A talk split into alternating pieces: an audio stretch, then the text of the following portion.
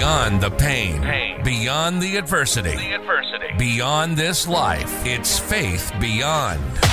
Author, coach, and Faith Beyond founder Tim Maceyko explores grief, loss, overcoming adversity, various belief systems from around the world, and so much more. The Faith Beyond podcast starts now. Hey, Tim Maceyko here, and the Faith Beyond podcast is underway. Thanks for joining me. I'll tell you what, this is going to be a powerful episode. Powerful. I am going solo once again. No interviewee, just me and you, but I'm going to share with you uh, some, some things that, that I haven't shared with everybody. So, this is going to be a very emotional episode, I think, for me, and hopefully valuable for you. Now, to kick off the show, though, I'd like to give you something inspirational or give you a quote from the Bible or one of the other scriptures. It doesn't have to be the Bible because Faith Beyond is beyond a single religion. It's about connecting with God on a higher level, connecting with a spiritual desire that I believe we all have in us. Sometimes we just don't recognize it or we don't understand what that pull is, what that desire is. And so that's kind of what this show's about. Uh, so this week, I'm going to actually use, use uh, the Quran. You know, a lot of people misunderstand the Muslim faith. They misunderstand other faiths in general. If I'm a Christian, I don't understand how Hindus think. I don't understand Buddhism. I don't understand the Jewish faith. The Jewish Judaism, you know, that type of faith may not understand the Muslim faith, and vice versa. So it's really interesting to me, though. This this uh, saying it comes out of um, uh, the Quran. I think it's chapter 2, verse 185, if I'm reading this correctly. But it says, Allah intends to provide ease for you and does not intend to create hardship for you. Allah intends to provide ease for you and does not intend to create hardship for you. So, God, you know, the, Allah, they're talking about God, just like I talk about God, just like you talk about God if you're a Christian. They're talking about God.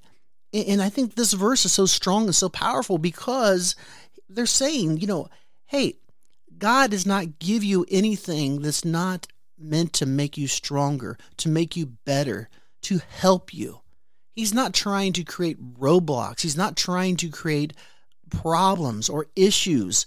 It's to help you grow. It's to help you improve your life. It's to help change direction. It's all these things. And so I really find that to be a very powerful scriptural writing, regardless of what kind of religion you may follow. So I thought that was very powerful. Now, on the show today, you know, I got to address the people who may feel alone out there. And, and so that's what today's about and I'm going to get right into it after this. So I don't know what I'm waiting for. Let's just go. Let's go, take a ride with me. Let's go, say goodbye to the worries on your mind. Got no worries when you're by my side. Let's go, take a ride with me. Let's go, leave behind all the reasons not to try. Got no reasons when you're by my side. All right. Well, this is Tim once again, and I am doing a solo show today. I've been wanting to. I've been wanting to do this for a while. It's something that I felt very strongly about. I just wasn't sure if I was going to put it out there quite this bluntly. And um, something's been pulling at my heart saying, share, you know, bear witness. That's why, that's why you're doing this show. And so I want to go back and talk about how in 2013, I lost my five year old son, Seth, and, and some of you may be well aware of that by now. And if you don't, you will be well aware of it as you listen to these these podcasts going forward. But it was uh, a very trying time. And in the early days, the whole community was there for us. I, I, think about how I had friends and family and acquaintances and people from work and just everybody from all over the place was there. And it was a very, very trying, difficult time.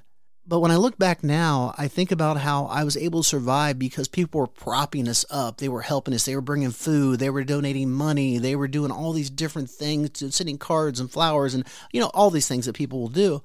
And it was, you know, I appreciated it. I truly did. But I was in such a state of mind that it was hard to express that. I was just kind of in shock and, in a state of uh, anxiety all the time. I was always on edge. And I kind of kept to myself for the most part. But I think it was the days after we got back in the home, after everyone went back to their own, own lives right and, and this is what's going to happen is people will go back to their own lives because they have to they've got their family they've got their jobs they got their kids they've got their stresses and so they do care but the reality is at some point you're going to have to live your life by yourself again and that's when i think it gets really tough when everyone kind of goes back to what they have to do and then now you're left in that house alone and those thoughts and those feelings and those problems and those stresses. You get an occasional text from a friend or someone who's still thinking about you, but they're more sporadic. You have a lot of time to sit and think. And one day it just it got to be too much. And I'll never forget that day because I went to the baseball field, and the baseball field is where some a place where we spent so much time. I coached baseball for many many years, and so from the time my son was born, uh, he was at the ball field with me. My my daughter was there all the time, and my wife was there, and it was just a very special place for us to go. So I sat at the ball field that night, just staring, and I don't remember, can't remember what I was even thinking at this point in time. It was just staring at the field, kind of reminiscing, I guess. And I was saying goodbye. And then I drove over to the cemetery where, where my son was buried. And I never forget to stand there at his graveside. And I basically was telling him, you know, tell him goodbye, but also I'll see you soon because that's where my, my, my mind was at that point. I just didn't feel like there's a reason to live anymore. I didn't feel like there was a reason to go on. I felt so alone and so empty despite everyone else's best efforts. It just didn't seem like there was a reason for me to be here on this earth anymore. And I'll never forget, I, I called my friend Troy. And I don't even remember what I said to him, but I basically, I, I think I was just thanking him for everything he had done because he'd been there from the, the day of the accident all the way through and, and helped in so many different ways. And, and the next thing I know, he was right there at the cemetery with me, standing by my side. Um, I remember he asked where I was, and I had told him, but I did not remember asking him to come there. Maybe I did. I don't even remember at this point. But he was there.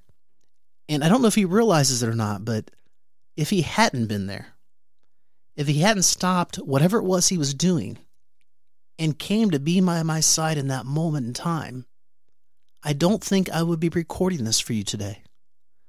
I don't think I would have gone on to do all the things I've done since that moment because I don't think I would have gotten past that night. Now, I don't know how I was going to do it. I don't know what I was going to do. I hadn't gotten that far mentally. I just was saying my goodbyes and making peace with my own inner demons.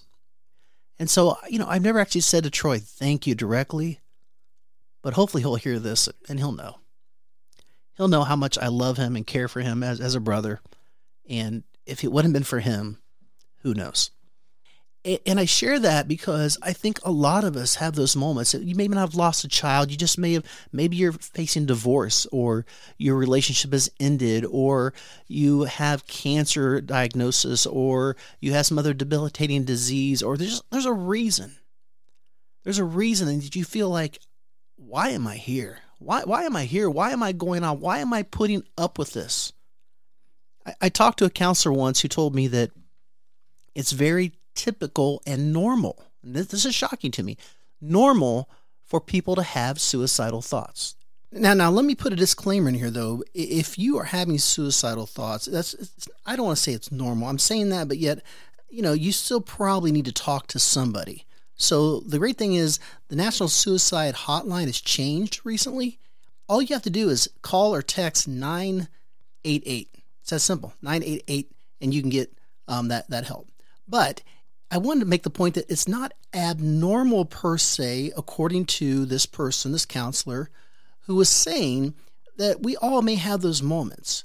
But I also don't want any, I don't, just don't want anyone to think that, oh, he said it's okay, don't go get help. No, call 988 or text if you need help with that.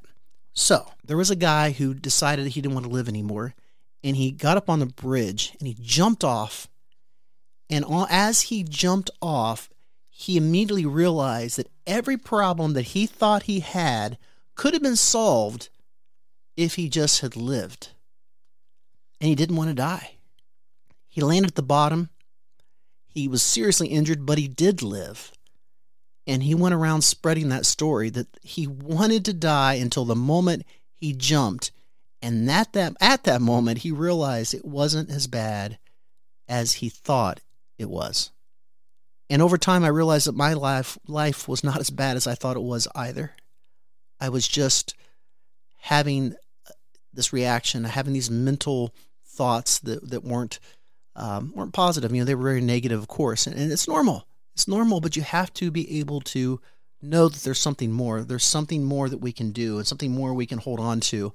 And so, t- so today, I wanted to share with you something straight out of my book, Child Loss 101. It's a story I wrote. It was actually a Facebook post originally, and it's very, very uh, powerful. And I hope that someone out there can can get something from this today. So let me go ahead and just share with you exactly how it was written. You are not alone. I celebrated a birthday this week. I'd like to say it was a wonderful day, but like most days, things still aren't the same since the accident. It seems like every time you think you're moving on or you're feeling better, something comes along and smacks you right in the face. And suddenly, you're right back there, feeling that pain and despair all over again. I'm not writing this for sympathy or to garner attention, but simply to let others know that you are not alone. During the day, I work in management, and in, in the evening, I coach in the local school system. I'm a regular, everyday kind of guy, but I have to admit, it seems like every so often I turn into an emotional wreck. I'm not the person I normally am when those moments come.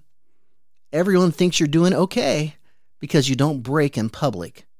But with time, you learn what triggers those moments and you try to avoid them the best you can while you're out so others don't know. You take a deep breath and you walk away when the need arises. I was told it gets easier with time, but I'm not so sure. I think you just learn how to hide it, adjust to it, and live with it. However, easier isn't a term I would ever use. Still, I want you to know that you are not alone. Yesterday, while sitting at the desk in my office, I heard a siren in the distance. The day my son died, I heard those same sirens. As the sounds got closer, it triggered that moment in time all over again. Tears filled my eyes and it became hard to breathe.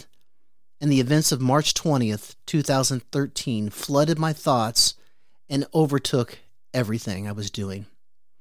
For the next several minutes, I sat in a trance, unable to do much of anything but sit and wait for the moment to pass. Eventually it did, and I turned my attention back to the work at hand, but I was not very productive for the rest of the workday. Many people will call me strong, but moments like those, they make you feel like the weakest person in the world.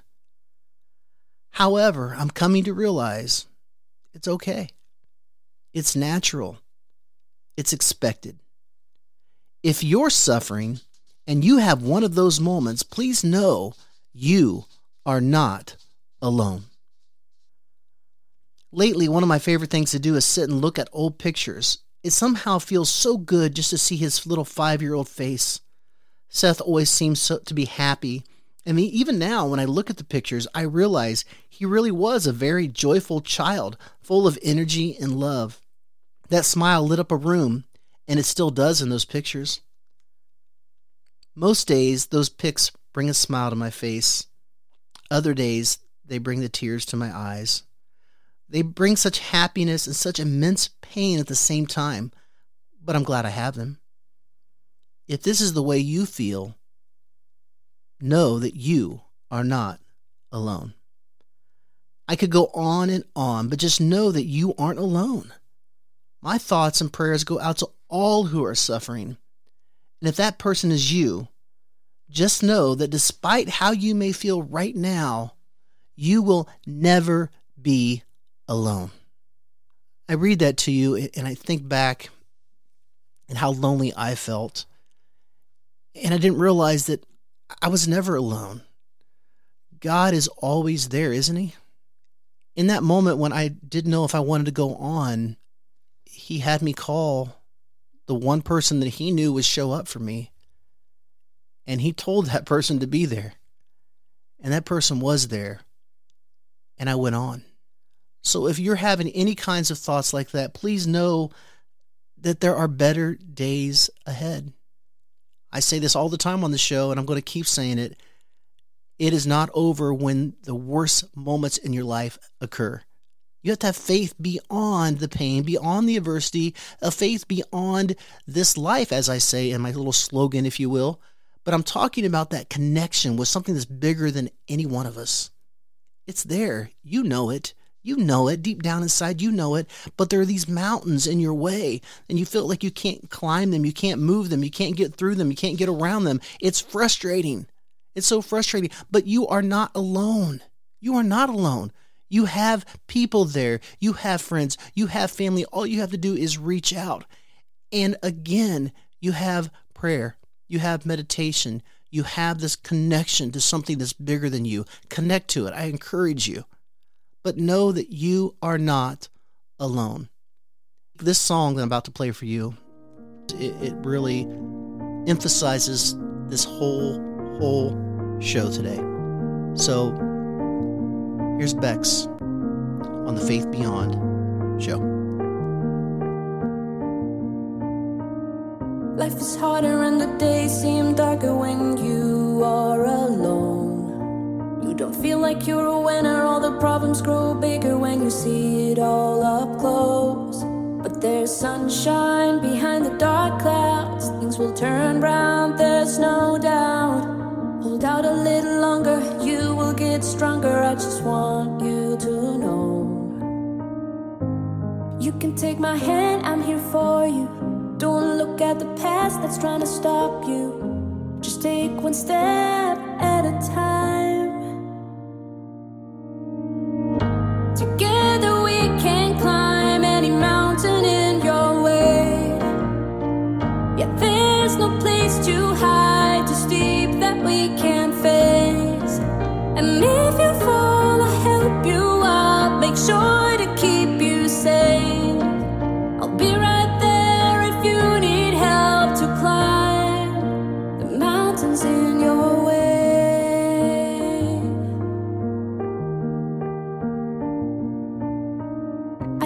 But you don't have to worry, I'll be with you by your side.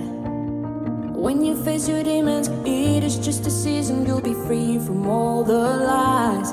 Cause there's sunshine behind the dark clouds, things will turn round, there's no doubt. Hold out a little longer, you will get stronger. I just want you to know. Oh, oh, you can take my hand, I'm here for you. Don't look at the past that's trying to stop you. Just take one step at a time.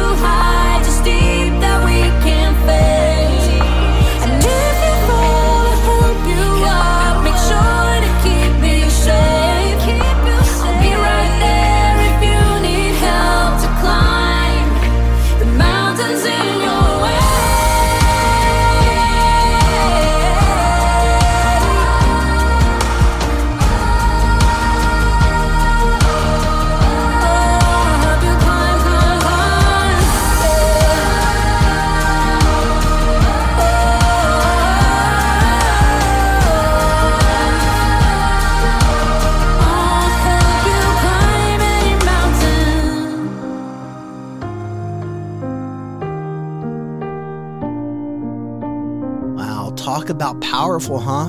Oh man, I'm drying my eyes from that one. We're going to go to the sign of hope segment here in a moment before we wrap the show up for this week. I really hope that that you again reach out to me if you feel like you need someone to talk to. I am always here for you. Also, please follow me on Facebook, Instagram, uh, Twitter. You can find me at Tim Maceyko, T I M M A C E Y K O. You can um, send me an email, tim at faithbeyond.org. That's tim at faithbeyond.org. I would love to hear from you. I would also like for you to give me your sign of hope. Send me your message where something gave you inspirational or hope. Or if you have a story to tell or share or a message you think we need to talk about, again, email me, tim at faithbeyond.org. Would love to hear from you. But right now, let's go on and have this week's sign of hope.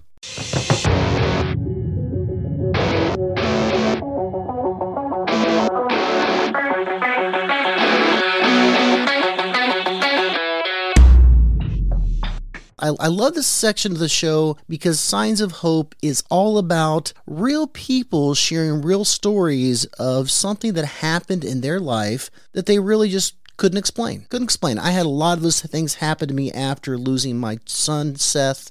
And so it fascinates me when other people are able to share their stories as well. This week, I've got a story from Sonia, and Sonia writes this. She said, My late partner, Paul, was an atheist, and he never believed in the afterlife.